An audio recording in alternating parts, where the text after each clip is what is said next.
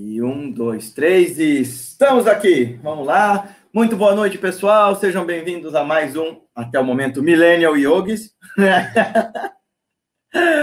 É um prazer, mais uma vez, tê-los, tê-las aqui conosco. Eu vou pedir que vocês mandem, por favor, esse link para os amigos de vocês. Deixem seu joinha, se inscrevam no canal, deixem seus comentários e perguntas aqui no chat. Você está já vendo o pessoal participando do chat, César? Estou vendo aqui no... no, nos Isso. Comments. Boa noite, Mauro, boa noite, Erebo, boa noite, Vinícius, boa noite todo mundo, sejam todos muito bem-vindos e bem-vindas. E para a gente começar, eu vou fazer um mantra, vou pedir depois para o César fazer um mantra, a gente fala sânscrito, fala tibetano e depois alguém entra e fala aramaico.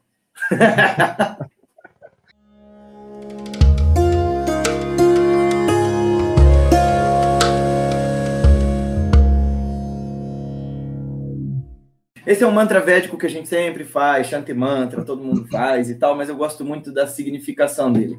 É, dizem que nos tempos de debates, mesmo mestres de diferentes tradições, isto é, alunos, no caso, né, meu e do César, é, um budista e um sanatani, é, antes de começar seus debates, suas discussões, faziam esse mantra para invocar os bons augúrios das práticas, os, as boas ideias daquilo que pudesse ser desenvolvido mutuamente, não simplesmente haver... a vitória sobre um debate ou sobre uma opinião. Om Sahana Vavatu, Sahanau Bhunaktu, Sahaviryam Karavavahe, Tejasvinavadhitamastu ma vidvishavahe. Om Shanti Shanti Shantihi, Hari Om Tatsat, Om Shri Guru Yonamaha. Que ambos sejamos nutridos, que ambos sejamos protegidos, que ambos sejamos agraciados, que juntos alcancemos a coragem, que sejam luminosos os nossos estudos e que não haja ódio algum entre nós. Paz, paz, paz entre todos os seres. Tua vez! Bom, vou fazer, repetir o mantra da interdependência. Para mim é um mantra extremamente significativo. E é lindo. É, é, né? Tem uma história muito interessante, na verdade, que quando o Buda Shakyamuni tinha dois discípulos principais, né, Shariputra e Maudgalyayana, e uhum. esses dois discípulos, eles eram brahmanes, né, e não, não, eram, não nasceram numa família budista, e um dia eles se decepcionaram com a, com a formação que eles estavam tendo lá na vila que eles moravam, não tinha nenhum mestre que ensinasse mais, e eles partiram por por uma busca pela Índia, e eles encontraram um dos primeiros discípulos do Buda, que foi um daqueles primeiros cinco caras que encontraram o Buda Shakyamuni depois que ele se iluminou, e pediram uhum. um ensinamento para ele, e ele falou, olha, eu não sei nada, sou só um iniciante, mas o que eu sei é isso aqui, e aí ele repetiu o mantra da interdependência, e isso que gerou uma grande fé neles. Então eu acho que é um, algo muito, muito sagrado. Om ye dharma hetu prabhava hetu deshan tathagato yavadante shanchayo nirodha evam vadi mahashramanaye swaha. E o, o, sim, o significado desse mantra basicamente é o Tathagata ensinou que os fenômenos condicionados possuem causas, e ele ensinou quais eram essas causas e o que põe fim para essas causas. E é assim que o grande Shramana, que é o grande buscador, ensinou. Então, isso é, para mim, é algo sensacional. Tatastu! Tatastu, para quem não, não sabe sânscrito, é mais ou menos assim de fato é, assim seja, enfim. É, é legal, né? Enfim. Bem, pessoal, hoje a gente vai falar sobre um tema que o César sugeriu e que eu acho que vai ser bem bacana a gente comentar sobre a natureza do insight, a natureza da intuição. Como é que funciona o insight, como é que funciona a intuição de acordo com essas tradições meditativas e como é que esse conhecimento aplicado na nossa vida diária faz alguma diferença.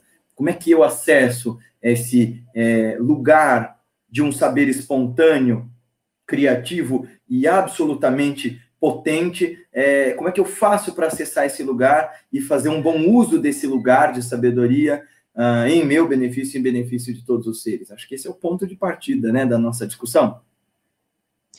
É, olha, eu vou, eu vou fazer uma piada já, para não perder o costume, né? Bem-vindos ao Millennial Yogis, a live ou podcast que te deixa com mais questões do que com respostas, né? Porque nós, assim, eu particularmente não acho que, que eu saiba uma resposta, eu posso fazer considerações e, enfim, eu, eu gosto de fazer essas perguntas para você, mas como nós dois temos opiniões diferentes também sobre muitos assuntos, então é legal porque fica aberto, né? A pessoa decide, o espectador decide, mas... É, eu sugeri isso para você porque é, é uma temática que está batendo aqui na minha cabeça desde o final de semana. É, estava estudando, é, concluindo o, o curso de yoga, e a gente estava falando, o professor estava explicando um pouco, dando uma introdução bem breve sobre o Agya Chakra. Hum. E, e aí surge a questão, né, do, do, de extremos ali, né? Do, sei lá. A forma como ele explicou, mais ou menos, é quando você tem o bloqueio lá no Rudra Grant, né, o nó que bloqueia o seu acesso uhum. ao Agya Chakra, é, o, como você fica desequilibrado nesse centro de consciência, né? A minha visão é um pouco diferente, mas é, achei interessante porque, é, de um lado, é, ele colocou é, o ceticismo, né, a, a impossibilidade de você entrar em contato com o insight. E... De outro lado, que fui eu que levantei essa bola, foi, ok, e o outro lado de desequilíbrio, que é quando você começa a delirar, quando você entra em parafuso da fantasia meditativa. É, eu tenho uma visão pessoal de construção da fé baseado é, em pramana, né, que é lógica, em silogismo. Então, aquilo que você não percebe diretamente, você tem uma percepção por... por É, por lógica, mas tem, tem uma palavra melhor que é como se fosse... Aferição. Inferência, inferência. Você infere que aquilo existe, pra né? Então, é, eu gosto muito de usar o, o, o, a, met, a metáfora de que, sabe quando você está fazendo processo seletivo ou vestibular, alguma coisa assim, e aí tem aqueles testes de lógica, complete a sequência numérica, e tem um, dois... e quatro, cinco, sete, você tem que descobrir quais são os outros números que estão ali. Eles não estão evidentes, né? Não está no papel. Mas você consegue hum. inferir o que, que, o que, que aquilo significa. Para mim, isso é um, um bom indicativo, é um bom, uma boa maneira de dizer que existe, é, que é possível você ter fé naquilo que você não vê. Basta você completar a sequência, né? Mas uhum. é, eu queria entender melhor, é, eu queria discutir melhor, né, esse assunto e, e saber também a sua opinião, porque eu acho que os dois lados, tanto o ceticismo absurdo quanto o delírio, são extremos. Esses são extremos, são perigosos, pelo menos ao meu ver, eu vejo dessa maneira. Então, eu queria, primeiro, para ficar mais claro, eu queria saber de você, como você enxerga o desenvolvimento do Agya Chakra e, e o Rudra Grant e essa temática toda. Tá, vamos lá, então, por etapas. É, o legal, assim, é que eu e o César viemos de escolas bem distintas, mas os dois são dois nerds ratinho de livraria, E, e a gente gosta de confrontar informações e certezas ah, absolutas com a lógica. Então, nesse sentido, é, a via Gnanin que ele está propondo é a mesma que eu sempre segui. Então, a, a gente pode ter diferenças de método e diferenças do lugar em que a gente diz que se chega no fim da meditação, mas a estrutura da nossa forma de, de pensar me parece sempre muito harmônica. Olha, falando sobre Agya Chakra, eu diria que, em primeiro lugar, e aí as pessoas ficam bravas quando dou esse tipo de resposta econômica, falar de chakra quando você não está dentro de uma sampradaya que te dê iniciação adequada para você praticar o método combinado com o estudo adequado, com a escritura adequada e com o desenvolvimento adequado, é só delírio. Né? Porque você ficar falando de fisiologia sutil baseado em texto que você leu meio mal acabadamente, sabe? O pessoal lê, sei lá, nada contra Zimmer, eu gosto muito de ler Heinrich Zimmer e Eliade, eu até te falei desses caras todos, e do Georg Feuerstein, ok, eles são grandes pesquisadores, mas eles não são adeptos, né? O Feuerstein até que é, mas eles não são mestres. Então você vai ler um desses livros sobre entenda as filosofias da Índia, a essência do yoga, os caminhos do yoga, e já vai sair por aí postulando o que é um chakra, como funciona, ou pior, né? Você vai ler uh, o substrato do subproduto da subcoisa, que é ler teosofia sobre isso, né? Vai ler Ledbetter falando sobre chakras, que é aquele monte de bobagem, ele alegando que era clarividente, aí fazendo aquele monte de desenho que não acrescenta nada ao buscador. Agya Chakra tem, de uma maneira bem uh, pragmática, a ver com a, a, o processo de lucidez, o processo de olhar para a realidade das coisas tais quais elas são, né? É, ou em termos que Chögyam Trungpa gostaria de colocar. É, é, eu, eu acredito que a Agya Chakra, na nossa vida diária, se abre muito mais sobre o uso dessa implacável, é, dessa implacável sabedoria, dessa implacável lucidez que nos faz fugir tanto de medos quanto de esperanças. Uh, a abertura desse nó, na, na tradição da Kriya Yoga, se dá tanto pela combinação de pranayamas com mantras e uma série de, de, de upassanas, mas isso é secreto. Agora, o uso diário da intuição, eu acho que eu estou dando muita volta, mas para falar assim, resumidamente, uma vez eu perguntei para o meu mestre como ele definiria a intuição, porque se a gente colocar aí nas balanças o que, que é nosso conhecimento intelectivo, o que, que é nosso conhecimento sensível, né? Então, se tiver muito difícil para quem está assistindo aí, gente, conhecimento sensível é o que a gente aprende pelos nossos cinco sentidos. Conhecimento intelectivo é aquilo que a gente abstrai pela nossa mente, tipo uma, uma, uma, uma suposição matemática ou uma inferência, como o César falou. Se a gente colocar na, no nosso, na nossa mesa o que, que é conhecimento puro, intelectivo, o que, que é conhecimento sensível, o que, que sobra que de fato seja intuição? O que, que não é nenhuma dessas duas coisas, né? O que, que é essa outra forma de conhecimento que não seja nem aquilo que eu capturo pelos meus sentidos e nem aquilo que eu abstraio pela minha mente? Aí meu mestre uma vez respondeu assim: intuição é um conhecimento espontâneo, verificavelmente verdadeiro, uh, que surge, uh, uh, que surge espontâneo e verificavelmente verdadeiro e que sobrevive à utilização de dois filtros, o das empolgações e o dos julgamentos. Então, a das empolgações é, é a ansiedade com a sensibilidade de eu querer aprender e capturar tudo, Uh, e, e do, dos julgamentos da, da, da, da intelecção racional, dizendo, avaliando e, e, e caracterizando e aprendendo. Posto isso, uh, sobre a questão de ser cético, que você colocou, eu ouvi esses dias e foi muito interessante, eu ouvi que assim, o cético verdadeiro, o cético realmente rigoroso, ele tem condição de ser cético, real, inclusive em relação ao seu próprio ceticismo. Então, o cético que é só um chato de galocha, que só bota em xeque tudo aquilo que lhe propõe, ele não é cético, ele é só teimoso, ele é só absolutamente apegado a um tipo de opinião contrária, tipo do contra da Turma da Mônica, e ele não está aberto a, a, a verificar outras possibilidades de conhecimento. Então, o cético de verdade é aquele que põe em xeque, especialmente as suas próprias crenças. Eu não sei se eu respondi especificamente sobre o desenvolvimento de Agya Chakra, mas eu, eu realmente fico um pouco desconfortável de falar sobre conhecimento esotérico dessa forma assim aberta, sem o, o contexto adequado. Então, a gente pode continuar nessa linha, mas aí você me ajuda a especificar mais o que você quer saber. Não, acho, acho bem legal essa, essa, essa colocação, porque, de fato, é um conhecimento que, que foi disseminado de uma maneira tão banal, né? De uma maneira tão... eu não sei explicar, né? Simplória, talvez, se fosse a palavra. É, e aí eu vejo que, por exemplo, algumas pessoas indicam como literatura de, de referência livros que, como você falou, não são feitos por mestres, né? São feitos por pessoas que estão, são curiosos, vamos dizer assim, né? São curiosos que fazem esse, esse trabalho.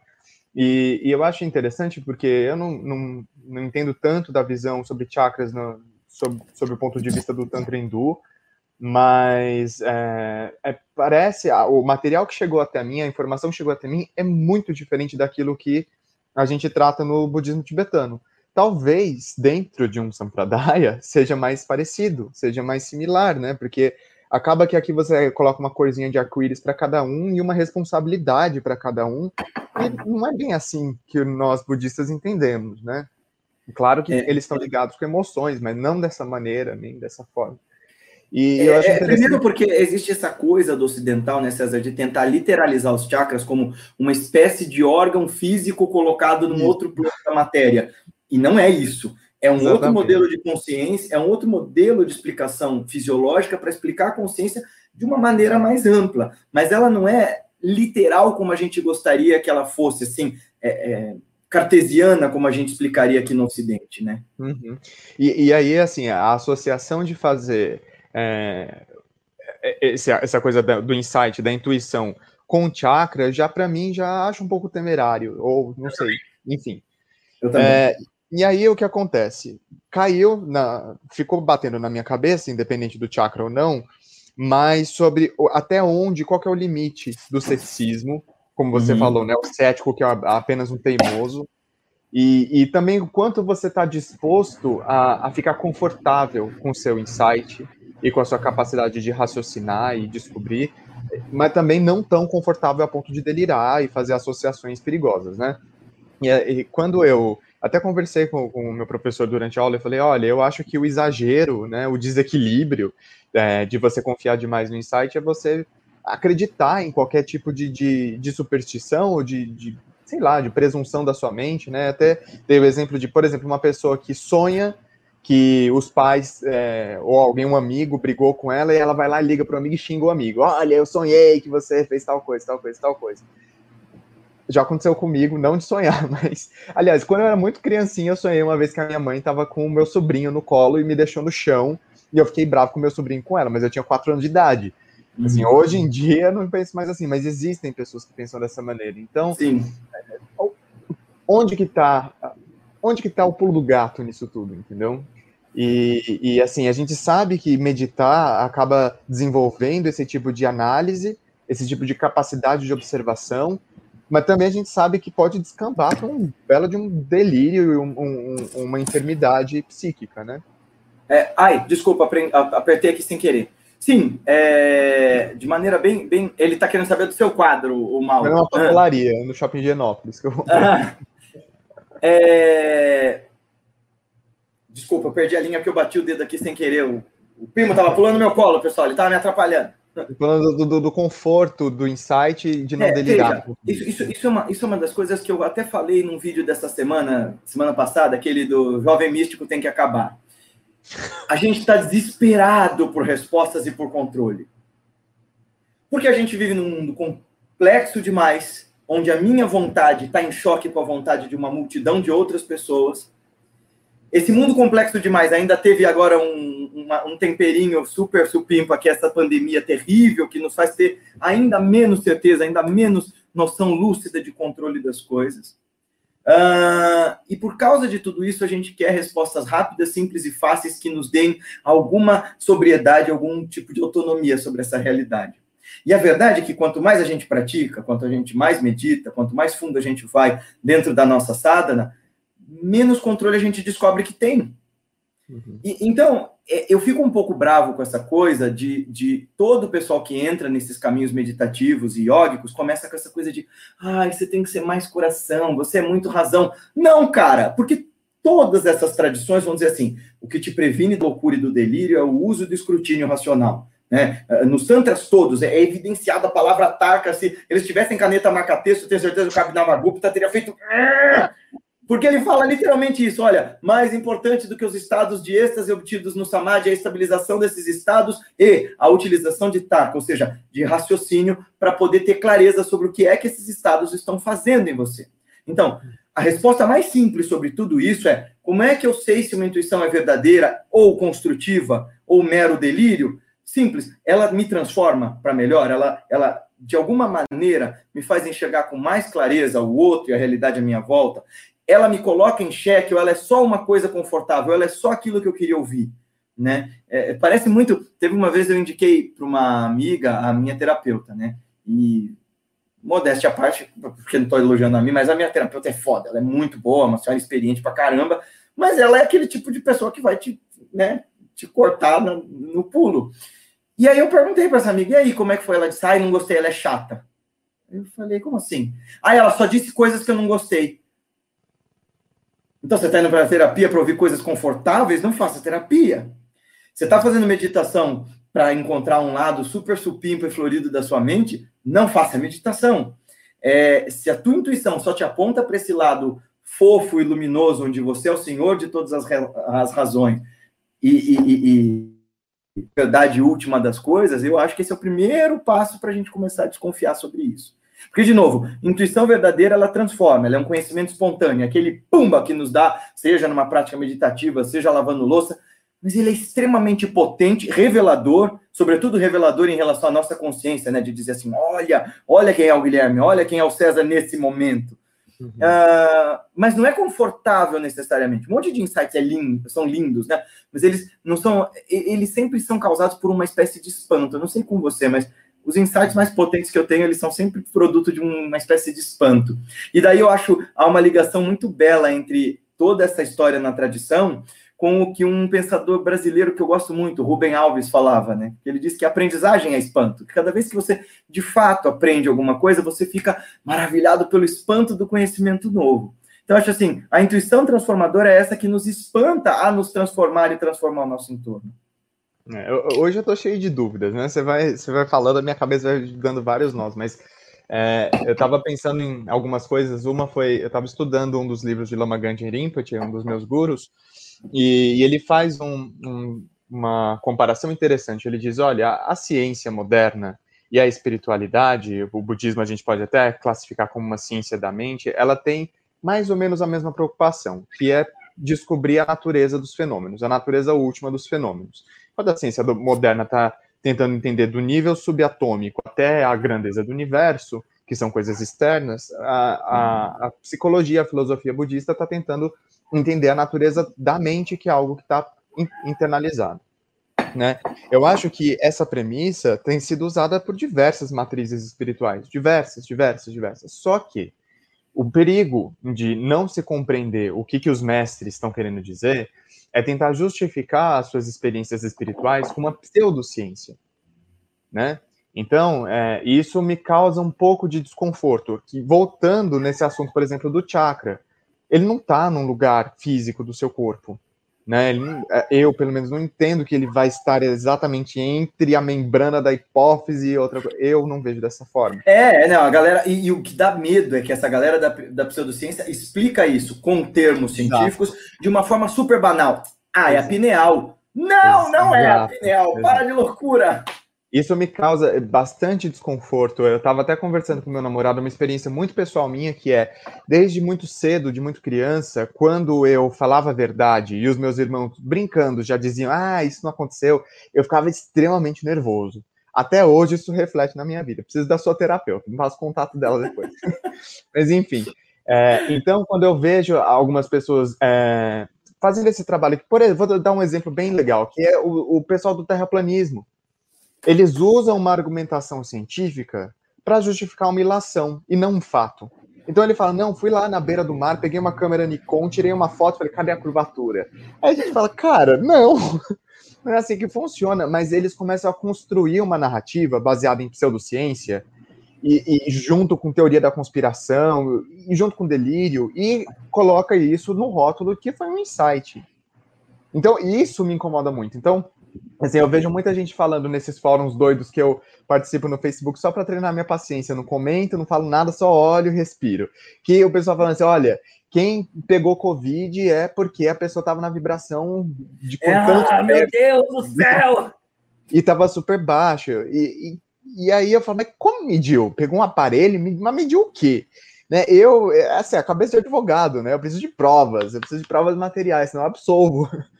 Então, eu fico nesse conflito todo, e, e eu acho que a pseudociência, para tentar justificar insights e percepções espirituais que são sutis, são internas, eu acho que ela não casa bem. Eu, eu não sei, estou com essa dúvida.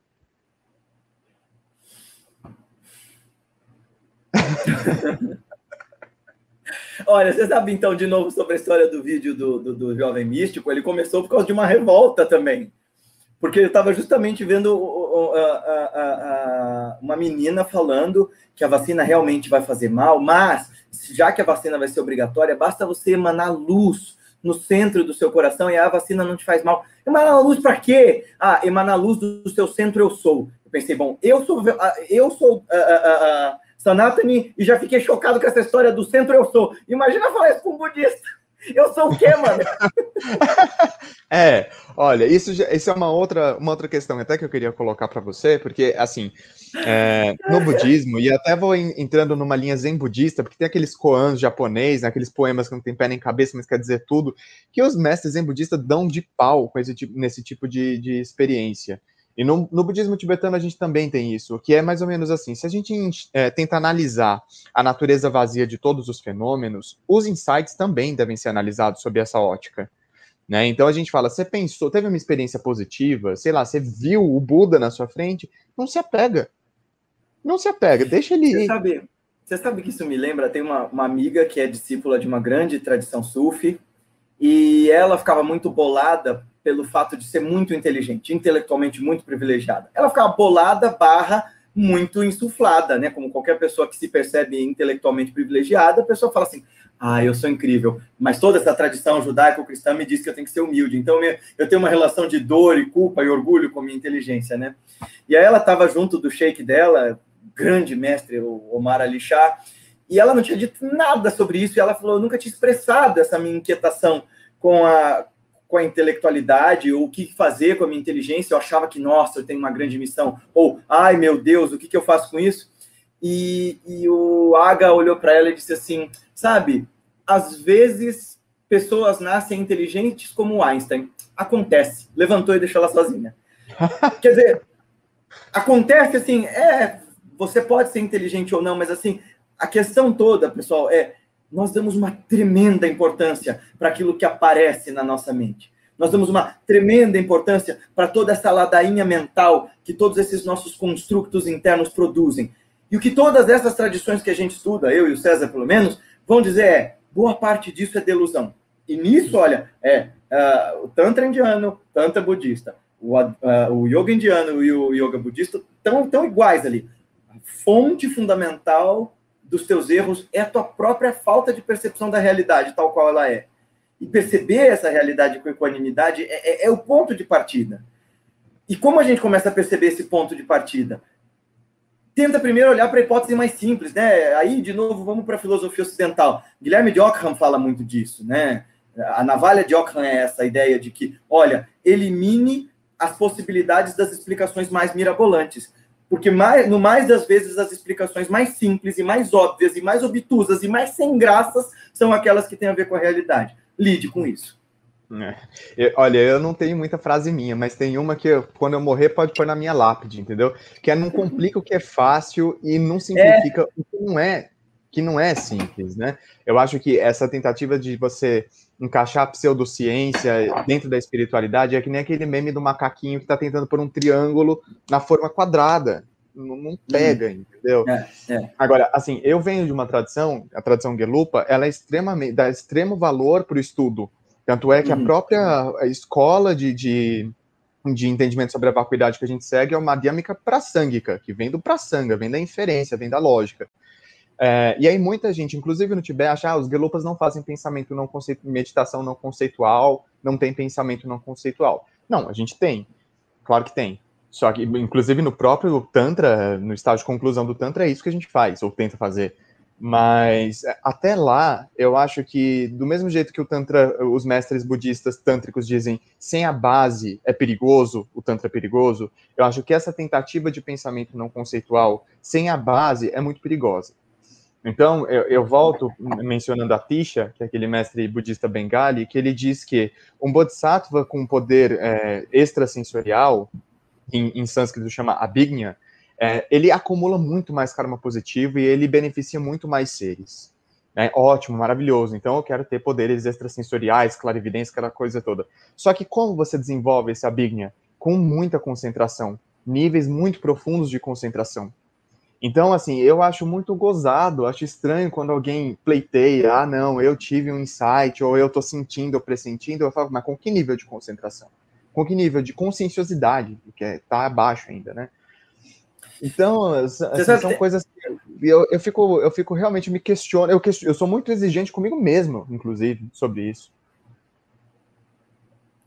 É, você sabe que ah, tem, um, tem um, um, um cara que apareceu aqui, derviche martirizado, uh, não oh. pense em si mesmo, esqueça de si mesmo e o eu some junto. É, eu conversei com você esses dias pelos comentários, você comentou que leu Ibn Arabi também, e o Ibn Arabi, que é esse grande mestre sufi, talvez o mais monista dos mestres sufis, ele tinha... Eu acho que pelo menos oito palavras. A Bia Machado, que é grande especialista em binário, estava me falando sobre isso. Ele tem oito ou nove termos para a palavra intuição, em, em diferentes categorias, assim.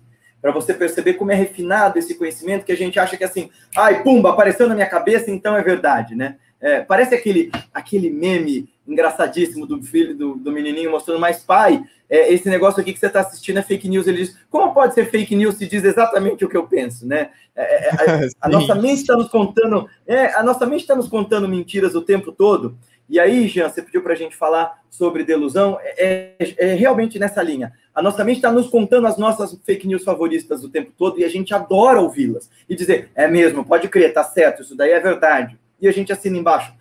Há que se ter rigorosos sistemas de verificação para saber se essa intuição funciona ou não. Na minha opinião, inclusive em relação à experiência espiritual, dizer se o negócio é verdadeiro ou não nem é o que importa, nem é o que interessa. Do tipo, ah, estava meditando e vi o Buda dançando cancan com Ramana Maharishi numa ciranda em que estava Nanda Moimá e sete bodhisattvas. Tá, e daí? Essa experiência transformou... É, essa experiência te transformou de alguma forma? Essa experiência te deu condição de entender a natureza da sua consciência? Como é que você produz os padrões da sua mente? Porque esse é o lance.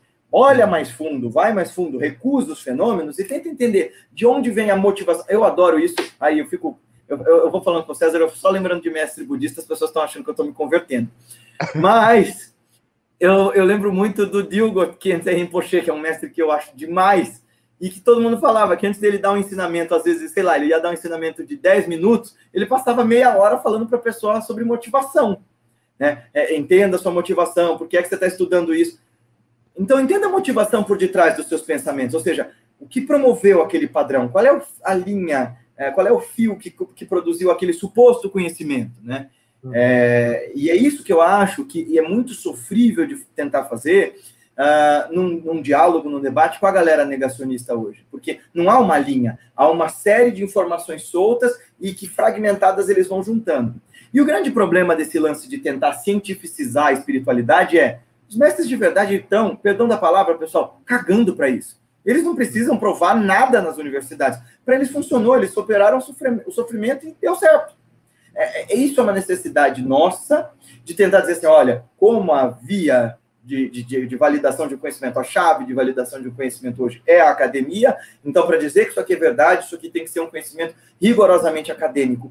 Não é necessariamente assim, eu não estou dizendo que o rigor acadêmico deva ser abandonado dentro de uma investigação espiritual, por exemplo, mas você tentar ficar fazendo essas analogias forçosas, é, ai cara, olha, eu vi isso num seminário de um indiano que é doutor em física quântica, mas é mais guru do que físico, me levaram lá, e eu fiquei horrorizado, porque assim, o que ele estava fazendo era pegar todas as ideias do Shankaracharya e traduzir para o inglês e dizer assim, it is my idea, né? São, são minhas ideias que eu traduzi pela física quântica e está provado só porque eu tenho um PhD em, em, em física. Não, não está provado. Onde está o experimento? Onde tá, onde estão as demonstrações? Onde estão os testes? Não está. É, é, eu acho interessante, assim, tem uma questão, é, tem duas questões, na verdade, que eu queria trazer. Uma é, por exemplo, mediunidade. Eu tenho uma certa experiência, é, não própria, mas de, de presenciar e, e entender e tentar assim, sair da amarra do convencional para compreender a mediunidade. Agora, existe também muita gente que é médium de si próprio, né? A pessoa, ela faz download. Não vou falar sobre esse assunto, não vou mais falar sobre esse assunto. Aí, Mauro, pessoa... você achou alguém que vai me, me puxar para falar desse assunto? A pessoa faz download do, do santo que ela mesma acha que ela é, né? Então, na verdade, assim, acontece, né? É, agora, é, outra coisa, por exemplo, os estudos do Swami Kuvalya, Kuvalayananda, Kuvalayananda. Kuvalayananda. É, sobre yoga e mediu nas máquinas doidonas dele lá, o que que era o que. Acho legal, acho super legal. Ixi, é uma tá, tentativa tá de você tentar traduzir um pouco da sua cultura para o Ocidente, tem a coisa do orágio britânico, aquela coisa toda, né? Mas, a partir daí, tudo pode ser quantificado dentro dos padrões que a física e a, e a ciência atual possui para poder medir. Gente, a gente não sabe nada. A gente está no começo ainda de compreender o universo, né? É. E aí a gente quer com as máquinas que a gente tem agora é. e... não sei... Eu acho assim, em algum ponto, mas muito lá na frente, é capaz de você conseguir uh, explicar pela ciência a espiritualidade e pela espiritualidade a ciência. No momento, o que se faz é, dos dois lados, eu já vi muito, eu já vi, por exemplo, o Shankaracharya de Puri explicar com uma, uma displicência do tipo, é, é assim mesmo. Coisas do tipo, fenômenos da mente que estavam sendo pro, pro, propostos para ele, ele dizia, ah, é assim mesmo, e outras coisas do tipo, Jesus foi para a Índia, ele dizia, é, é assim mesmo. É bem o postulado religioso, né? Ele bateu e dizia assim, não, eu já sei, é isso. E é muito do postulado do pseudocientista também dizer, né? Ah, isso aqui é, é onda, teta, beta, alfa. A primeira vez que eu estava conversando sobre ah, uma, uma pessoa dizendo para mim que era da Kriya Yoga, e dizia para mim que já não praticava todo dia, eu achei já estranho falar, eu sou Kriya Yoga, mas não faço, eu sou católico não praticante, isso não funciona no yoga, gente. Não comum, é... né?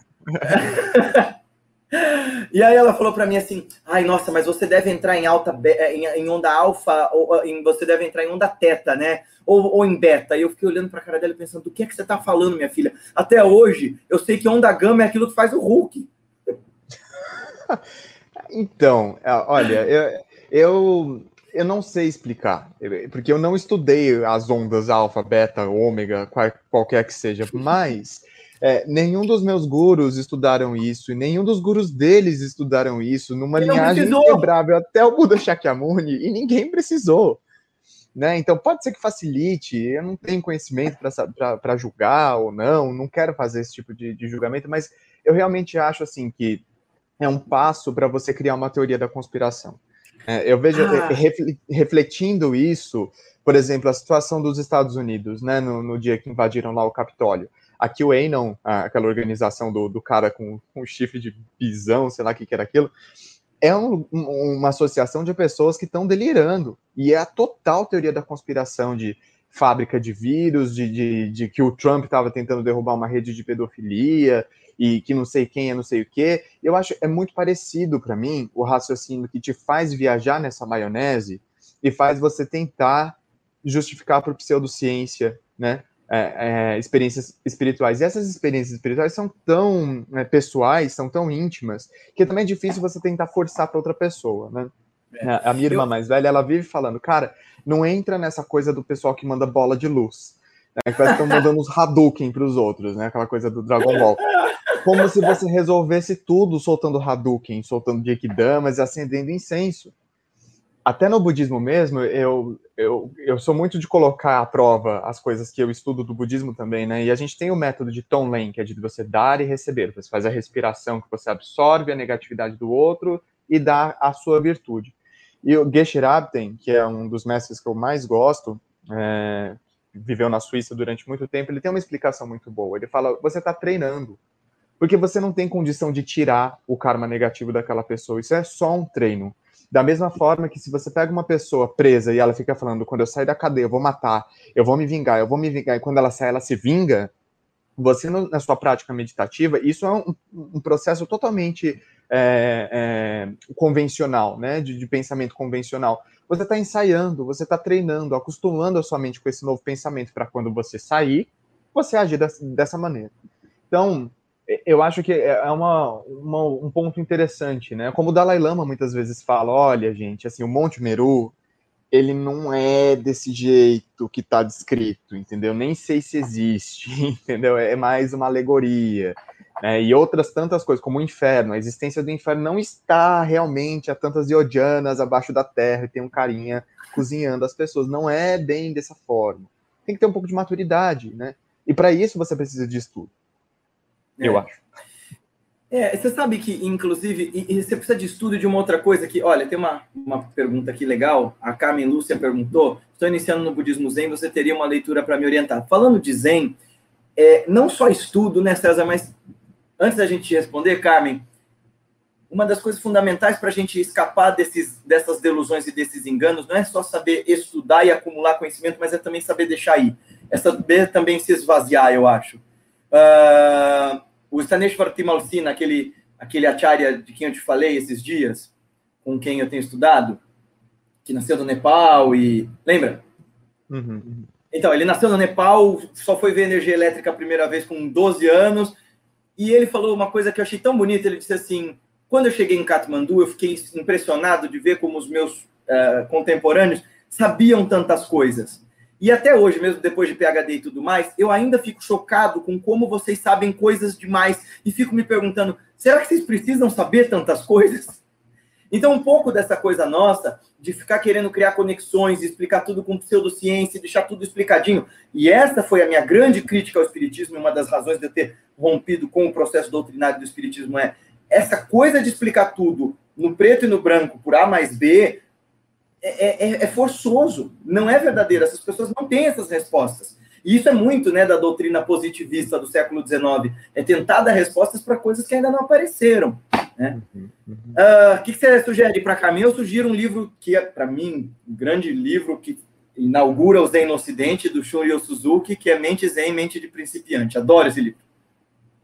Olha, eu, eu sou da tradição do budismo tibetano, né? Tradição Gelug. Eu nunca li nenhum livro sobre a tradição Zen. Porém, eu posso estar falando alguma bobagem, mas eu gosto da Monja Coen. Eu acho que ela faz um trabalho muito legal. É, não sei, as pessoas criticam, mas pelo que eu conheço ela dela, é legal. Super legal. E, então, eu acho que qualquer livro dela vai ter a essência do Zen, né? Mesmo que seja como um, um, um, um ticket, né, para você depois ir descobrindo outros. Eu acho que é uma boa literatura, é uma pessoa brasileira, uma mulher brasileira, então ela vai saber se expressar de uma maneira adequada, acredito eu. Ó, outra pergunta para você. Você faz, você parte, faz de parte de qual sangha? sangha? É, faço parte da sangha budista, é uma só. Eu gosto, de, eu gosto dessa resposta. A sangha é uma só. É, teve uma, uma pergunta aqui, acho que do Mauro, né? Existem várias técnicas de meditação Ixi, budista cortou. tibetana. Alô? Oi, voltamos? Voltou, voltou. Voltamos?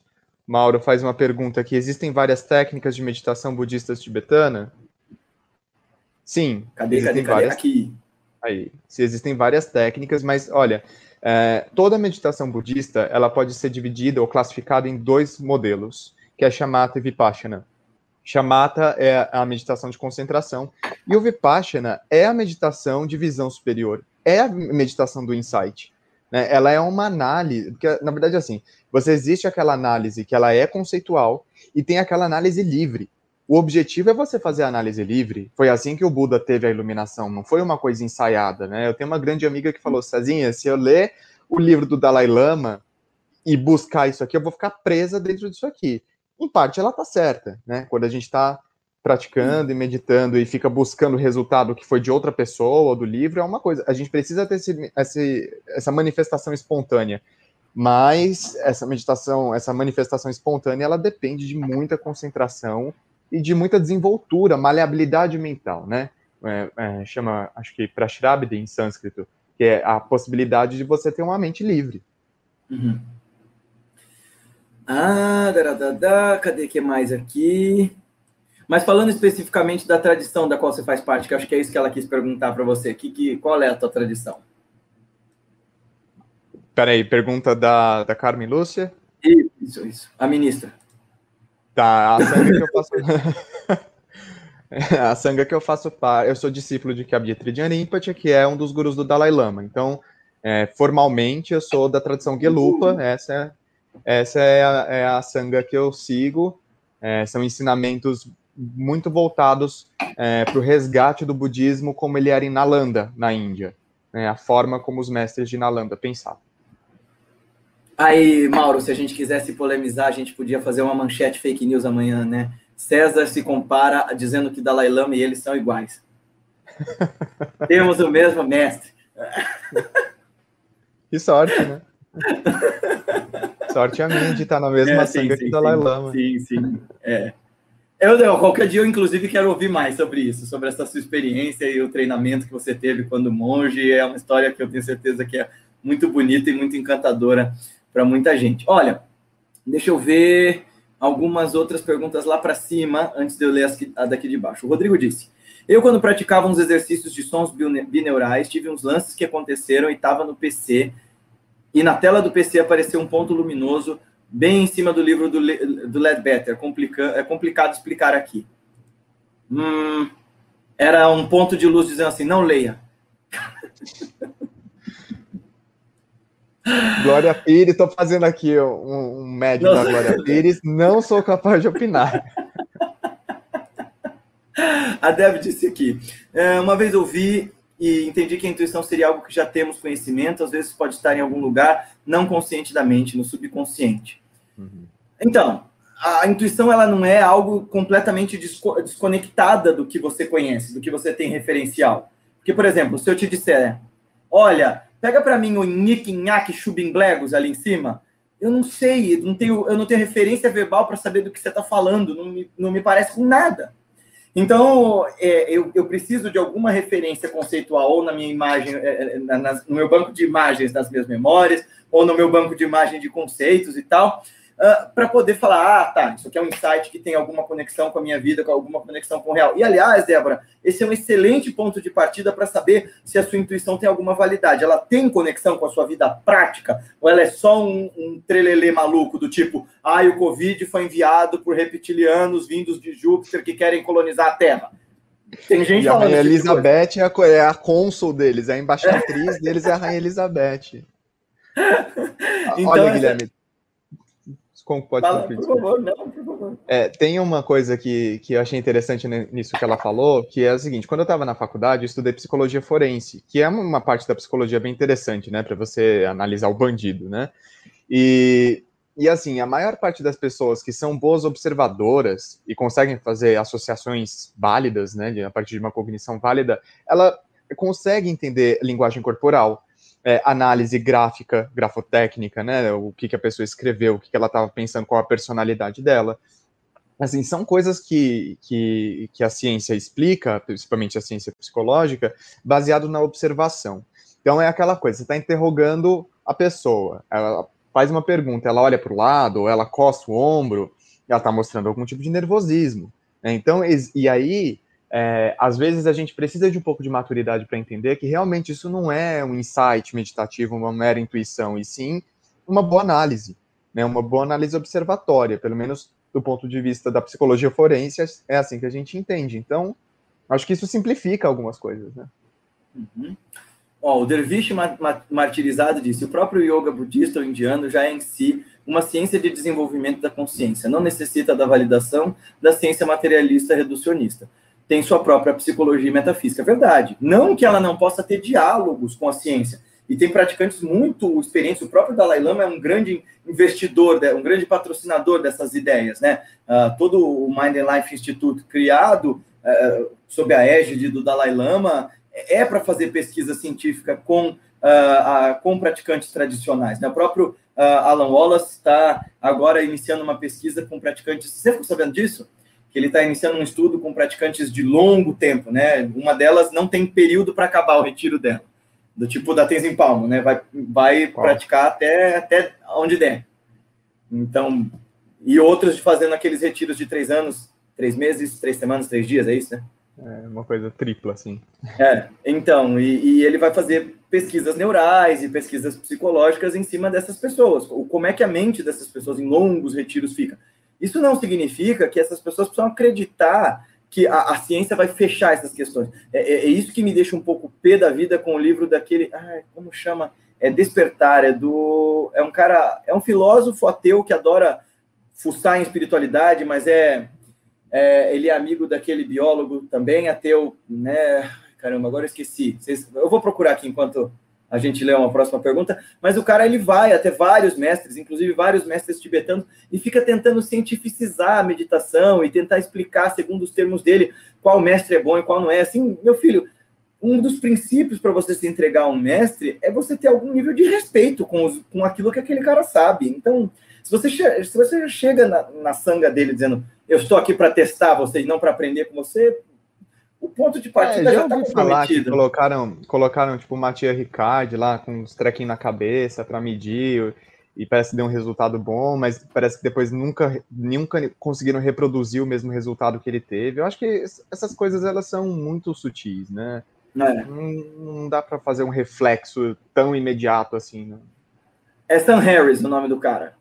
O nome do cara é Despertar, é um guia para a espiritualidade ou sem religião. É... Deve ter seu valor. Não, ele tem, tem, mas o que eu acho sofrível é porque, primeiro, ele é, ele é um notório crítico do, do islamismo, dizendo que o islamismo é um mal à humanidade, ponto final, que é um entendimento muito raso do que foi o Islã, em termos até de ciência, medicina e tudo mais. Uh, e ele se apropria das verdades e das tradições espirituais. Você, como um praticante de uma tradição, quando lê isso que ele coloca lá, fica bem pé da vida com como ele se comporta diante dos mestres, assim. É, ele vai diante dos mestres tibetanos agindo como se, ai, nossa, eu é que sou muito especial porque eu sou um ocidental instruído e você é só um monjinho me ensinando, sabe? É muito triste ah, isso. Eles nem ligam, eles falam, é mesmo. É, é, é, é, é. Eu vi esses dias, foi muito interessante. Tem um vídeo de um documentário de um mágico do Discovery que foi até um mestre que tinha um C D e ele conseguia levitar. Você chegou, você chegou a ver isso? Não. E esse mágico começa a fazer várias mágicas uh, para esse, para esse lama. E o lama fica olhando para ele falando assim, uh, that's very good. Tipo, cara, tá, nossa, uau, você tá achando que eu tô achando isso muito interessante, né? Pois é. Ó, oh, o Éribo perguntou para nós, o que é inferno? O que é inferno para você, César? Acho que esse inferno é um estado mental. É o que a gente cria, é como a gente concebe o sofrimento, como a gente se agarra a ele, como a gente vivencia o sofrimento. Acho que inferno ele pode ser inter interpretado de diver em diversos níveis, de diversas maneiras, mas eu acho que o mais razoável é a forma como você encara o próprio sofrimento, sem inferno. É, eu acredito que, de novo, inferno sendo um estado interno, inferno é, tão, é, é estar tão fechado em si mesmado dentro de si, em que você passa a perceber todo mundo, inclusive a si mesmo, como uma ameaça. Então você passa o tempo todo em estado de constante alerta, em, em estado de constante raiva, em estado de constante fúria vingativa, porque todo mundo, inclusive você mesmo, são uma ameaça. Então isso é o mais tremendo e mais terrível dos infernos. Se achar Sem em dúvida. Completa separatividade do outro é inferno. Sem dúvida. Ó, tem milhares de anos de validação prática, objetiva e empírica, o mesmo resultado foi repetido por milhares de praticantes ao longo de, dos séculos. Verdade, exatamente. A, a, a validade das práticas meditativas está tá determinada e provada por si mesma. E, aliás, a gente pode ver, inclusive, tem um livro muito interessante que eu li há pouco tempo, chamado cem anos de Psicoterapia e o Mundo Está Cada Vez Pior, né? E ele... Pois é. Ele faz uma crítica a essa ideia, essa pressuposição de que depois de Freud, Jung e Lacan, nós iríamos ser seres mais maduros. Primeiro porque a psicoterapia, tal qual ela é feita, ainda é hoje extremamente elitizada. É um privilégio uhum, de pouquíssimas pessoas. Né? É, de, é, psicoterapia de verdade é caríssima. É, segundo, autoconhecimento não é para quem quer, para quem pode, e não no sentido proselitista aqui, é quem pode, inclusive, olhar para a nauseante imagem que você constrói de si mesmo todo dia, é olhar para o fato de que você constrói seus auto-enganos, que você produz os seus próprios uh, sofrimentos em certa medida, que você produz sofrimento para os outros também. Uh, então, é, não é fácil, não é simples. E, no entanto, quando você olha para as tradições meditativas, elas estão aí há milhares de anos por uma outra chave de conceitos, É, tendo sucesso em livrar a gente do sofrimento. Meu mestre uma vez falou sobre isso, né, para mim. A diferença fundamental entre terapia e prática é que nós não trabalhamos com os traumas, mas com os traumatizáveis. Nós não estamos interessados com os eventos que levaram aos sofrimentos, mas com a mente que continua se permitindo traumatizar de novo, de novo. Uhum, uhum. É, daridadá. Como escreve o nome do seu mestre? Vou digitar aqui. Melhor, né? Melhor. Foi. Ah, ah, ah, ah. Cadê? Então, a função compensatória do inconsciente que a psicologia junguiana nomeia é a ilusão do ego? Eu não sei, eu não estudei Jung o suficiente para dizer isso, mas eu su- poderia supor que sim. Eu também suponho que sim, me parece que sim. É porque eu acho que o conceito de ego para o Jung, o conceito de ego, desde a Ramkara até é o diferente. Ego budista, é um pouco diferente. É bem diferente. É, embora o Jung bebesse muito na fonte das tradições budistas e Vedanta para explicar o ego dele em diferença do ego do Freud, tá? Mas ainda uhum. assim é diferente. Famosa linguagem silenciosa. É, ó, oh, o Rafa aqui, aqui te pentelhando com conceitos complexos, hein? É. Lógica budista típica do Lamrim. Bom, Lamrim, isso é, é, é o sistema de ensinamento mais estudado na linhagem Gelug, que, que eu faço parte. E Lam significa caminho e Rim significa gradual. É o caminho gradual à iluminação. Então, primeira premissa é de que você precisa de um desenvolvimento gradual da mente. É, é o básico, não é que vai brotar do nada. Inclusive, existia um debate no Tibete, muito antes até de Lama Tsongkhapa e Atisha, na época de Padmasambhava, que alguns monges zen budistas entraram em, em, em debate com os monges de Nalanda, que estavam no Tibete, e justamente sobre esse ponto, né? Se a mente, ela borbulhava ali a iluminação, ou se você precisava de um, de um, de um modelo gradual. E aí ganhou o debate os monges de Nalanda, que falavam que era gradual. Porque e isso vai, casa muito com essa questão do insight, né? Não é porque você sentou... Hoje eu vejo as pessoas falando, ah, porque eu fiz um retiro de vipassana e eu descobri que eu deveria ser cozinheiro. Cara, legal, mas isso não foi vipassana, né? Porque se você tivesse tido realmente a visão interior, você tinha se iluminado. Então, é, é, então eu acho que essa primeira coisa do Lamrim é, é, é respeitar o seu tempo, o seu espaço, né, para você se desenvolver gradualmente. Outra questão importante é que a forma do Lamrim que é colocada na linhagem Gelupa é a madhyamika prasangika. É a, a, a, o caminho do meio provado por inferência, por lógica.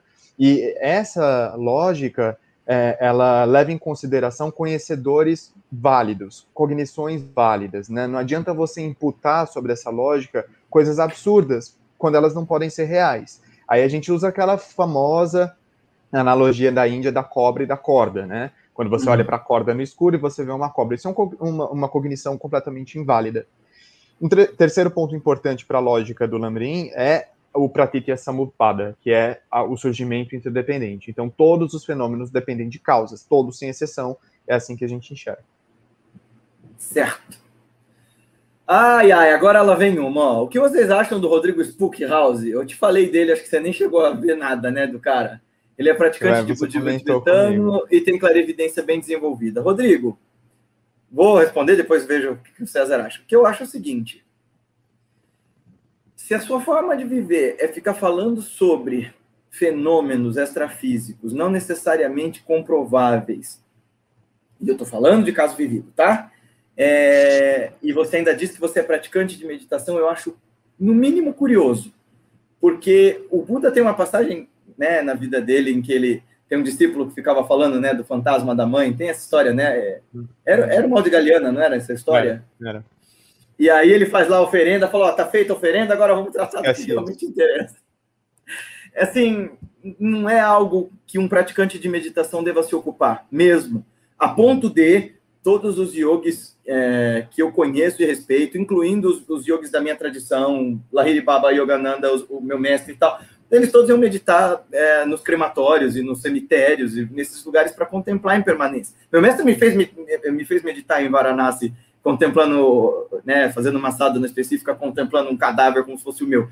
Se eu tivesse medo de fantasma, eu não ia meditar no, no crematório, no cemitério, não seria um lugar afeito aos yogis.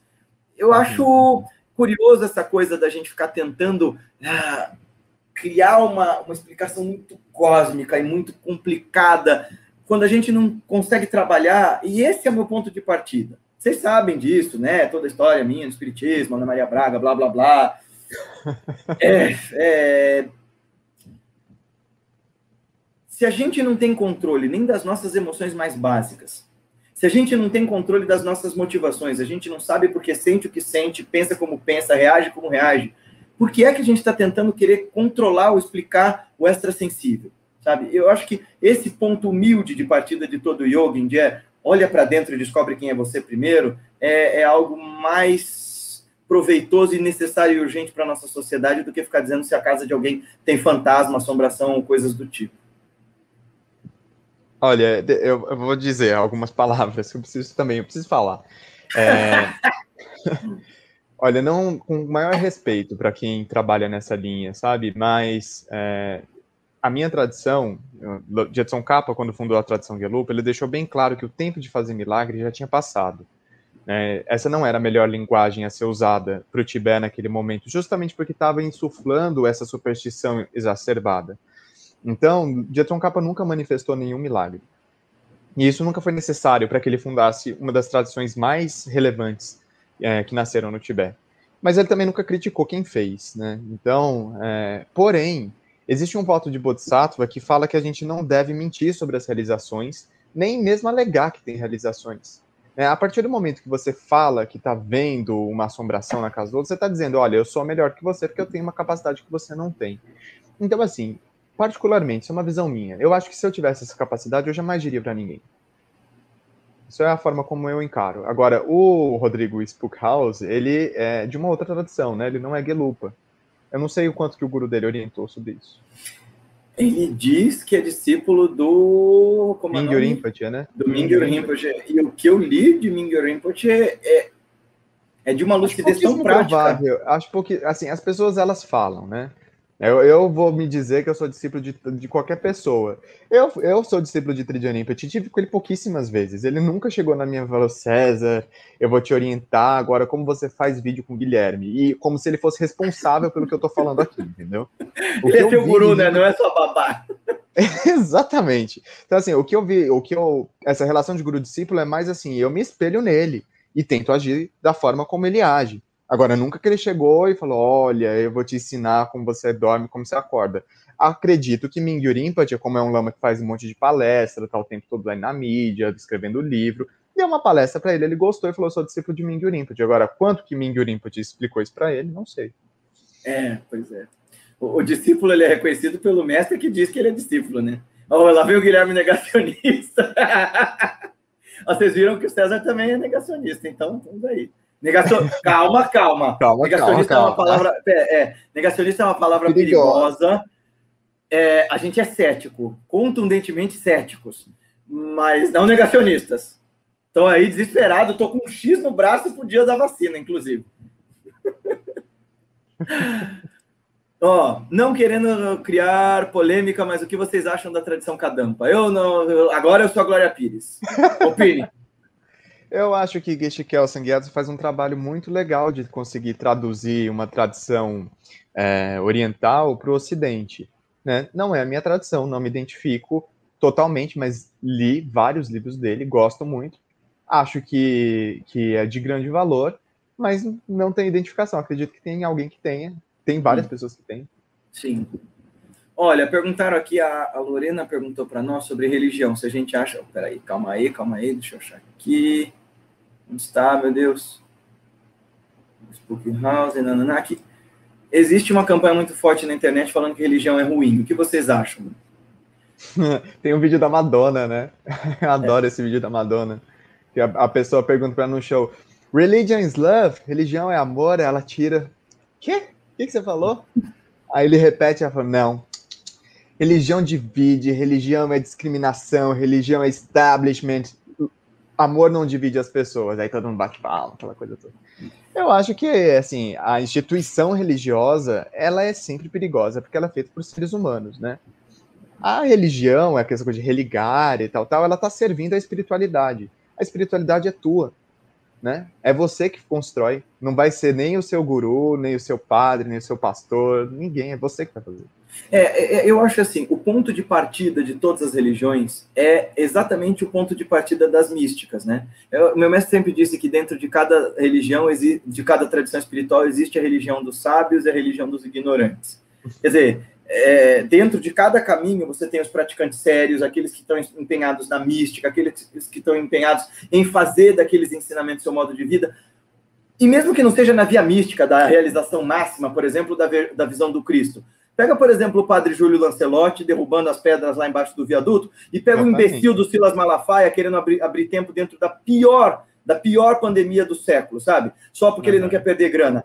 Quem é que realmente representa os ensinamentos daquele Galileu que disse que era pra gente amar uns aos outros como ele nos amou? Quem? O cara que tá preocupado em dar abrigo, comida, ensinamento, conforto e consolo para quem não tem? Ou quem tá preocupado em perder grana, sabe? É, é bem assim. Uhum. Os dois se dizem cristãos, mas existe um abismo entre eles.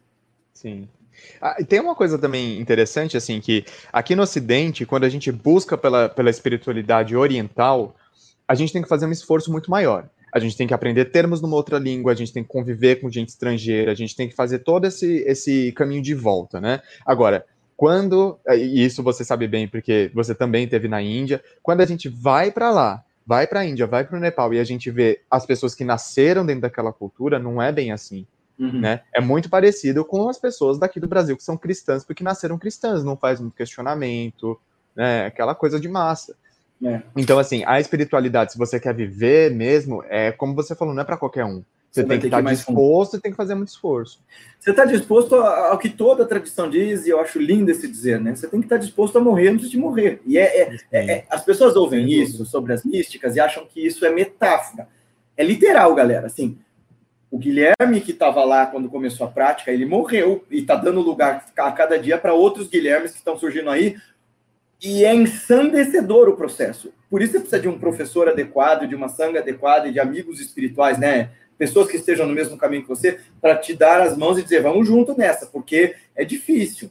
Agora, existem teóricos da conspiração que falam que a religião foi criada para o controle da população. Então, Lorena, as religiões elas foram criadas pela mesma razão que qualquer organização social foi criada. Um grupo de pessoas que partilhava de mesmos costumes e mesmas crenças e mesmos modos de viver, organizaram esse modo de viver. Religiões foram criadas assim, lá na sua gênese. Que elas são um excelente meio de controle para a população, isso é, isso é dado, isso não é uma teoria da conspiração. O Marx fala disso, é, uh, o Nietzsche fala disso, o Schopenhauer fala disso, todos eles falam disso. Aliás, o Buda falava disso. Uh, a, a grande crítica dele, dos outros príncipes renunciantes do seu tempo, era... Esses sacerdotes brâmanes usam o seu conhecimento como se fosse algo que os colocasse num, num patamar acima do resto da sociedade. Isso não é verdade. Mas isso não é uma teoria da conspiração. Isso é um fato que está na frente do seu nariz. Toda vez que alguém te disser, eu tenho a verdade, foge dessa pessoa imediatamente. Qualquer Jesus mestre também de verdade, falou isso, né? É, qualquer mestre de verdade vai te falar para você investigar essa verdade dentro de si. Né? Porque as pessoas falam, ah, Jesus disse eu sou o caminho, a verdade e a vida. Ele estava manifestando um conhecimento esotérico ali, muito específico sobre essa, penso eu, sobre essa natureza. Eu tenho alguns amigos que são da gnose e explicam isso de um jeito muito belo, assim. Ele está falando da natureza real do seu ser, que para o César não existe, porque não existe natureza última de nada. Calma lá, de nada, de nada, não.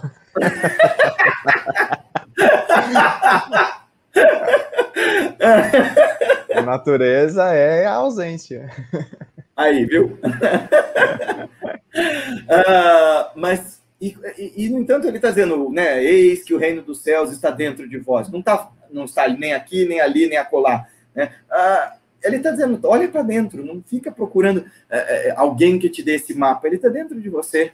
Né? Não é uma conspiração, não. É, é muito explícito. As pessoas usam de quaisquer meios para controlar umas às outras em meio a seus infantilismos, desesperos, tacanhos por poder, ganância e ansiedade porque não entendem nada da vida. Né? Quanto mais possuem, quanto mais... Olha esse povo que está governando o Brasil agora. Né? É, quanto mais eles possuem, quanto mais poder, quanto mais dinheiro, mais acovardados, mais alucinados, mais paranoicos eles se tornam e mais perigosos para todo mundo. Sem dúvida. Pergunta para tu, Tatu. César, se der, queria entender um pouco sobre uh, Shrivasana ou Corpse. Ah, não, Shavasana. Shavasana. Ou a posição do, do cadáver. Não sei se são a mesma, as mesmas meditações ou só muda o nome. Tem alguma dica de fonte para conhecer essas práticas? Olha, eu, eu, eu, eu acho que eu entendi a sua pergunta. Se for o Shavasana mesmo, né, que é a postura do cadáver... É...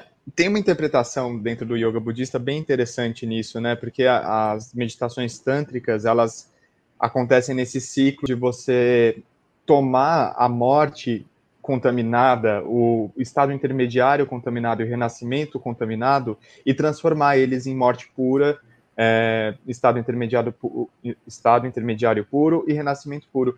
E, na verdade, o Shavasana, dentro do yoga budista, ele não é o final da prática, ele é o começo. Porque você, você movimentou todas as suas energias é, psicofísicas, né? Todo o seu prana, através dos asanas e dos pranayamas, e aí você morre. E quando você morre, você dissolve tudo isso, no nosso entender, na vacuidade, e da vacuidade você surge de novo, agora não mais como César ou como a Debbie, é, poluído, contaminado, com os agregados contaminados, mas na forma de um Buda, na forma de um Idam, e com seu corpo luminoso e transparente, né? Essa é a metáfora que a gente faz. Então, o Shavasana, ele é a melhor parte. É ali que vai começar a sua prática de yoga, pelo menos no budismo. Eu não vou Guilherme. acrescentar nada, porque aí, você só perguntou para o César. Não, eu quero saber. Eu direciono. O que, que você disse? Oh, bom, sobre a prática de Shavasana, em, em primeiro lugar, você, eu, eu costumo dizer que você tem que ser muito bom em sua, na sua concentração para conseguir meditar em Shavasana sem dormir. Né? É uma prática excelente para você fazer yoga nidra, que é o yoga do sono, é o yoga do hiperrelaxamento, é o sono lúcido, né? Mas uh, fazer prática, por exemplo, o, o Alan Wallace adora, né, fazer Chamata em Shavasana, porque ele aprendeu... Aliás, ele aprendeu... Ele gosta porque ele aprendeu isso com o Iyengar, porque Ele entendeu ah, que a base fundamental para a prática começa com relaxamento. E nesse ponto eu concordo com ele. Se a pessoa não sabe nem relaxar, não tem como ela seguir um pouco mais profundo para a prática. Ela vai, ela vai tentar controlar e reter todos os outros processos. Shavasana é uma excelente prática para você uh, começar a meditar, para fazer yoga nidra é necessário, mas eu sou mais afeito de práticas que estabilizam sua postura e te deixam uh, mais presente, mais lúcido no aqui e agora. Agora, se meditação sobre a morte é uma prática incluída dentro da minha sampradaya, ah, sim, isso sim, dentro do, do, das práticas que a gente faz, contemplar o fim da própria existência, contemplar a deterioração e a impermanência do corpo, a putrefação das coisas, isso é algo que é comum no budismo e nas práticas tântricas sanatani. É isso, acho que é isso. E, aliás, saber fazer Shavasana é... E, e eu, eu tenho mil senões contra o Iyengar, né? Mas isso, é, é, a parte anatômica dele é, tem algumas coisas legais, e ele diz que saber fazer Shavasana é o ponto de partida do yoga, do Hatha Yoga verdadeiro, né? Eu acho que ele tem razão, você saber ficar ali paradinho, em forma, de uma forma equânime, com o teu corpo completamente estirado e achar que está tudo bem com isso, já é um excelente ponto de partida para você começar a meditar de forma mais profunda. Por que é tão simples, por, por que é tão complicado viver de uma forma lúcida e simples? O Buda, para explicar isso para nós, ficou em silêncio um tempão, né? Olhando lá para a árvore e falando assim, caraca, como é que eu vou explicar isso para esse bando de Zé Mané? É, eu acho que tentando explicar de uma forma lúcida e simples, essa sua pergunta que não é simples, porém é. pode ser lúcida, uh, eu acho que a gente cria um... Toda vez que a gente age de uma maneira turbulenta e complicada, a gente se identifica, né? A gente se agarra com o personagem que a gente tem. E isso complica as coisas, isso é um ciclo vicioso, né? Então, eu acho que é uma necessidade de você se auto-perceber. Uh, a grande metáfora que os vedantinos vão dizer do porquê que a gente se engrena nessas ilusões é porque a gente adora, do tipo... Você é um rei no seu palácio assistindo uma bela peça, um belo drama. Vamos dizer, sei lá, Hamlet. E você está lá assistindo Hamlet e aquela é uma peça tremendamente angustiante. Você vê lá o sobrinho conspirando para matar o tio e a mulher dele botando pilha, mata, mata mesmo. E você vai ficando tenso com aquilo e você se identifica com aqueles personagens. Mas no fundo você adora aquele, aquele drama, você adora sentir aquela angústia, você adora aquilo tudo, mas é tão envolvente que você esquece, enquanto está assistindo a peça, que você é o rei sentado no seu trono. Em outras palavras, você, em muitos momentos, esquece que sua consciência já é livre de todas essas tensões que você mesmo cria. Mas essa neurose, esse apego a sukha-dukha, né, esse par de prazer e dor, é algo sobre o qual a gente se debruça porque nos dá alguma qualidade de identidade. A gente só é em relação a algo. Então, essa tensão insuportável de ser e não ser, de ter e não ter, de querer e não, e, e não querer, é o que, nesse, nesse estado deludido da mente, nos dá uma ideia falsa de eu sou. Então, a gente adora esse draminha. É por isso que a gente acompanha novela, Big Brother, peça de teatro, livro e tudo mais. Não contei para vocês que fiquei lá estudando Vedanta e na hora que uh, eu estava estressado, eu ia ouvir romance gay No, no topo do, do telhado, ouvindo em audiobook e comentando com o Edgar, e o Edgar pensando, meu Deus do céu. E eu pensava, é, eu tô desligando meu cérebro mesmo, eu preciso disso para dar conta desse negócio. E a história era patética, mas eu tava envolvidíssimo. Essa parte, olha, eu vou, deixa eu fazer um, um, um elogio, Guilherme. Eu gosto disso em você, que é mostrar o lado humano de quem busca, entendeu? Porque eu tô cansado de gente que vai falar sobre espiritualidade e ela já adota um tom de voz mais calmo. E aquela coisa, gente, todo mundo tá igual, calma lá, eu acho isso legal. Você sabe que é, esses dias veio uma menina comentar nos vídeos lá de dois mil e quinze, nossa, eu te percebo mais sábio hoje em dia. Eu falei, ah, isso é questionável. Mas, é, é, é, mas você tá mais ansioso do que antigamente. Eu falei, não, querida, antigamente eu impostava a voz, porque eu saí do espiritismo e lá... Todo mundo fala, chorando e cantando, dessa forma, com um vocabulário alcandorado, rebuscado, juntando as palavras. E as pessoas adoram essa loucura, né? Quer dizer, parecer ser iluminado, parecer ser lúcido, parecer ser é, inteligente, é mais importante do que ser essas coisas. Então, o que foi acontecendo é que eu fui me depurando disso, fui virando o Guilherme mais... Mas porra louca começou na realidade mesmo. Olha, como eu diria a grande filósofa Priscila Novaes, mais conhecida como Pete, seja você, né? Mesmo que seja bizarro. Bom, deixa eu ver aqui, cadê, cadê?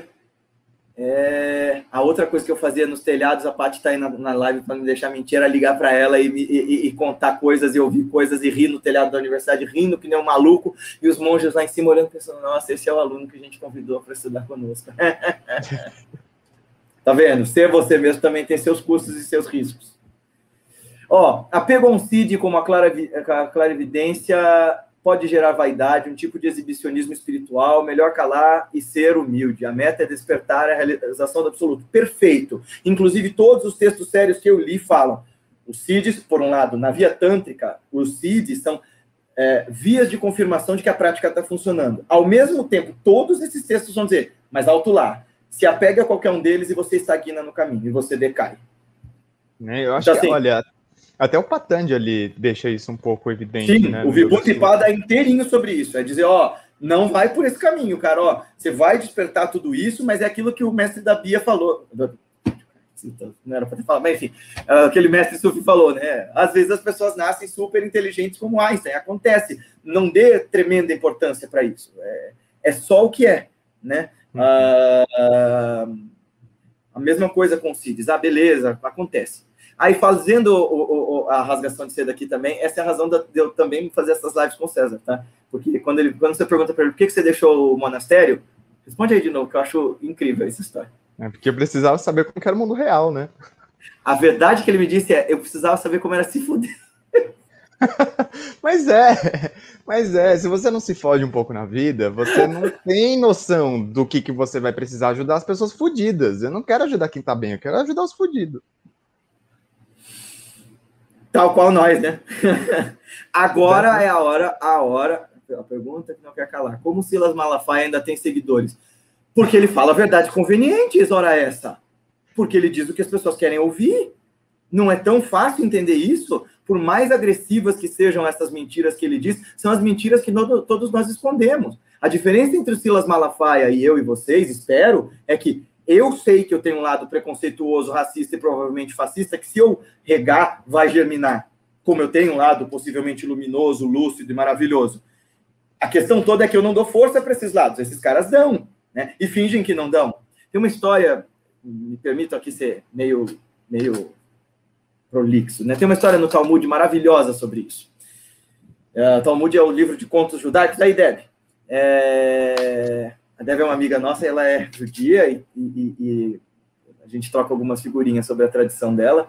E, e tem uma história maravilhosa no, no Talmud chamada O Retrato de Moisés. Diz que um rei de um país distante uh, ficou sabendo sobre os milagres do êxodo, do êxodo e quis saber quem era esse profeta maravilhoso que tinha sozinho libertado um povo inteiro do maior império da época, que era o Egito. E aí ele resolveu mandar o melhor pintor da sua corte até o acampamento dos hebreus uh, para que os sábios da corte dele, especializados em ler a fisionomia, pudessem descrever quem era esse homem fantástico. Então, aí o cara foi lá, fez o retrato do Moisés, voltou para a corte, ele apresentou o retrato para os sábios fisiognomonistas, e eles disseram, majestade, eis aí o retrato de um tirano, esse cara é terrível, esse cara é um homem sanguinário, um louco, ele tem uma vaidade tremenda. E o cara fica boladíssimo, pensando, bom, ou os meus sábios são todos fajutos, ou meu pintor é que não sabe pintar direito. E aí ele resolveu se disfarçar e ir até o acampamento hebreu.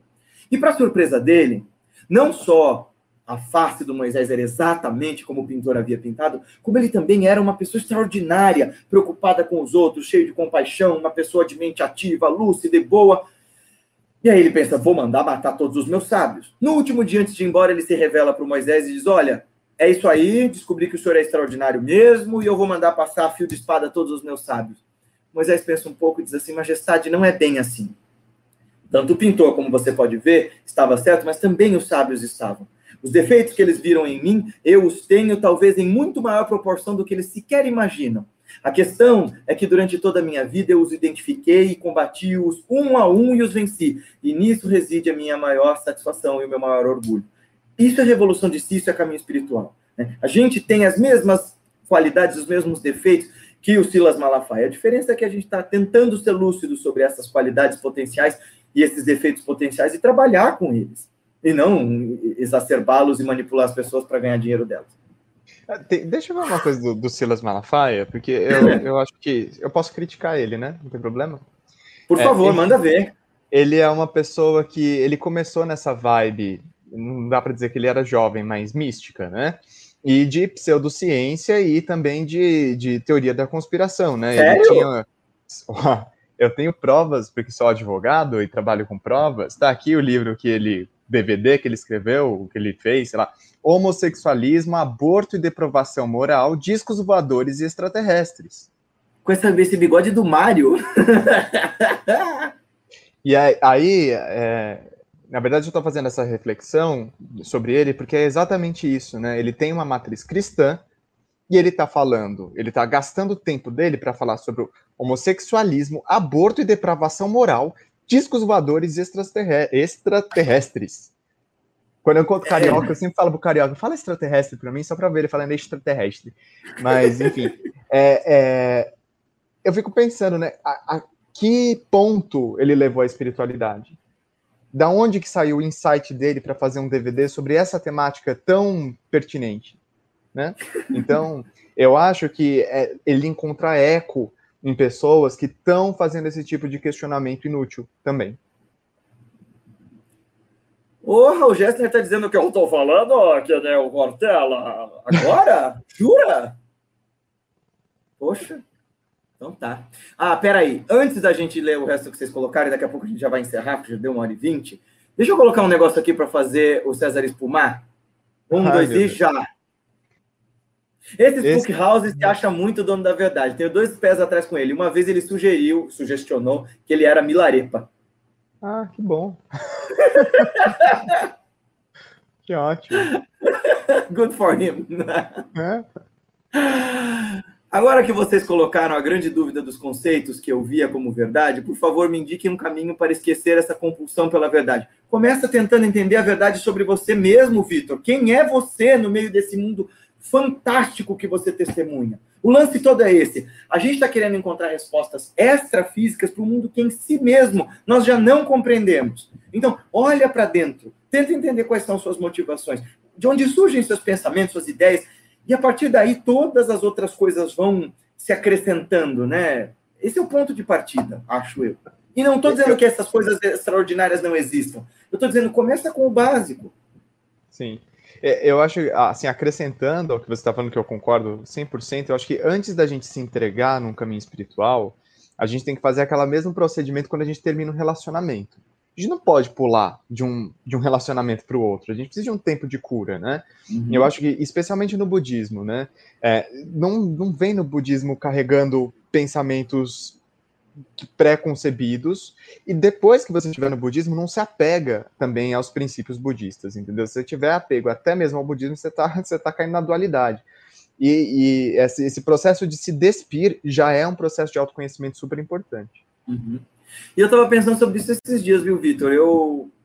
Foi bem intenso para mim. Eu nasci no espiritismo, né? Eu... Minha, minha mamadeira era o, era o livro dos espíritos. Assim, eu, eu terminei de ler Kardec com nove anos e meio. Aquilo, para mim, era a realidade, sabe? Então, levou um tempo para eu entender. E eu não estou dizendo que o espiritismo esteja errado. Estou dizendo, eu discordo desses conceitos. Para mim, eles não funcionam mais. Mas isso não significa que para todo mundo tenha que ser assim. É, eu ainda reconheço que ninguém faz trabalho social no Brasil como movimento espírita. Reconheço que, dentro dos movimentos religiosos organizados no Brasil, ele contém o grupo de pessoas com maior instrução é, teórica, formal, que eu conheço em termos de religiões cristãs, assim, de massa. Enfim, eu não sou ingrato ao caminho que me acolheu quando eu era criança, sabe? Então, esse é o lance. Não, não se revolte contra o que você tinha como verdade. Só muda o entendimento.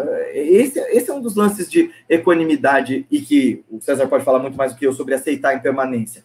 Você não vai continuar acreditando nas coisas que você tem como verdade, mesmo agora. E, e se eu te dissesse um, um manual de verdades prontas agora, e que você aceitasse completamente, se você mantivesse algum grau de lucidez, dali cinco minutos, todas essas verdades começariam a ser colocadas em xeque. Porque elas são circunstanciais. O uh, Lama Gantchen, um dos meus gurus, ele tem um, um, um capítulo num, num dos livros dele que fala: use a impermanência de maneira criativa. A impermanência, ela não é totalmente... Ela não é nem boa, nem ruim, nem nada, né?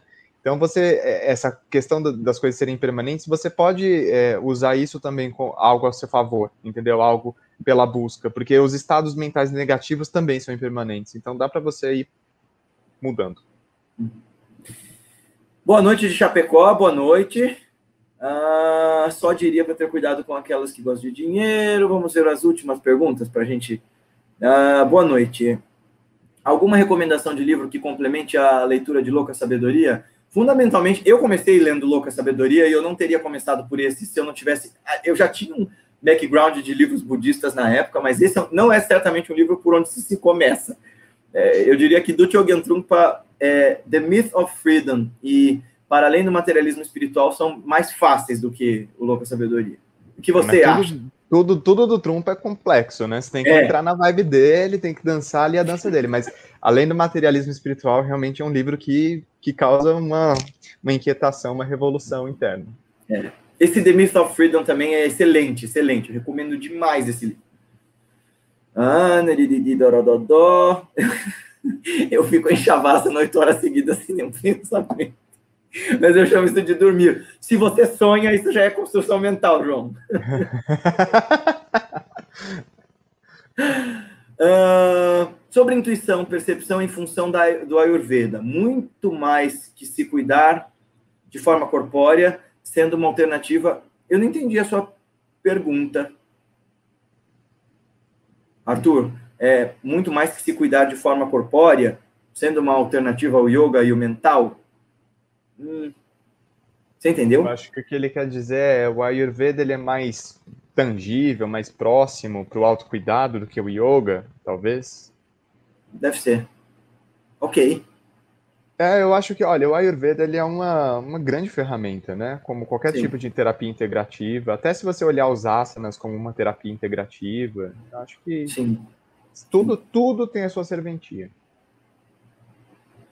Uh, o Guilherme foi discípulo imitador do Divaldo. Eu me imito o Divaldo maravilhosamente bem, mas se eu fizer isso aqui, é, primeiro vai ficar gravado na internet para sempre, eu não tô louco ainda, e eu ia ter que gritar muito os meus vizinhos e eu me, e eu me multar, então fica para uma outra oportunidade, mas eu me orgulho da minha imitação do Divaldo. Se eu precisar de advogado, eu conheço um bom.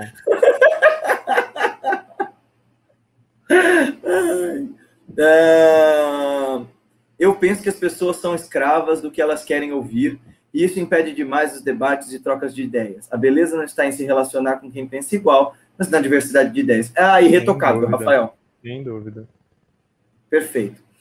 A intuição surge de Buddhi, uh, ou de um local mais refinado da consciência. Depende de qual grau de intuição a gente esteja falando. Dentro das tradições que eu estudo, sim, a mente não discursiva, Buddhi, é o lugar de onde se principia a intuição, porém a Buddhi pode estar sempre maculada pelo ego, pode estar sempre maculada pelos sentidos, e daí essa verificação muito rigorosa a partir, uh, a partir de viveka, né, de discernimento, é, é fundamentalmente necessária. Mas existem é, é, intuições ainda mais refinadas, advindas de um lugar ulterior, né, uh, onde a gente chamaria de uh, Jnana Shakti, a própria matriz do conhecimento.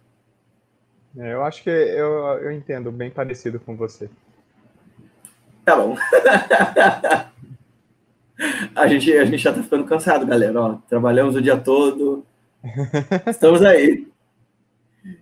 Uh, nada a acrescentar. Quem é Emmanuel? Quem é? É o amigo que eu tenho lá no, no Facebook que se chama Emmanuel. Inclusive tem uma página de filosofia ateia, veja lá. Uau. É... Curiosamente, quanto mais eu leio sobre espiritualidade, mais incertezas eu tenho sobre a vida, mas também estou sendo negligente com minhas, minhas simples práticas. Veja, a gente não está sendo negligente com as nossas práticas e a gente também está cheio de dúvidas. Bem-vindo ao clube. Isso é um bom sinal, eu, eu acredito.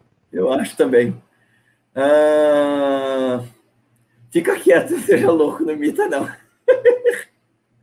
A única coisa que aconteceu comigo depois de ler foi que a pulga atrás da minha orelha só tá coçando mais. É, o Chögyam Trungpa tem esse poder maravilhoso de fazer a gente se sentir idiota.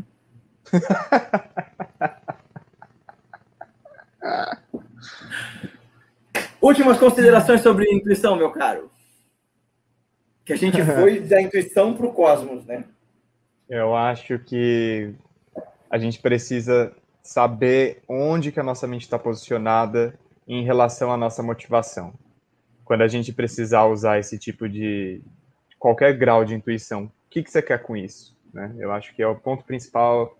Realmente, motivação define muito as nossas ações, então... Às vezes, a, essa intuição pode ser positiva, mas a motivação não é positiva e isso não, não cai bem. Minhas últimas considerações são, não tenho nada a acrescentar.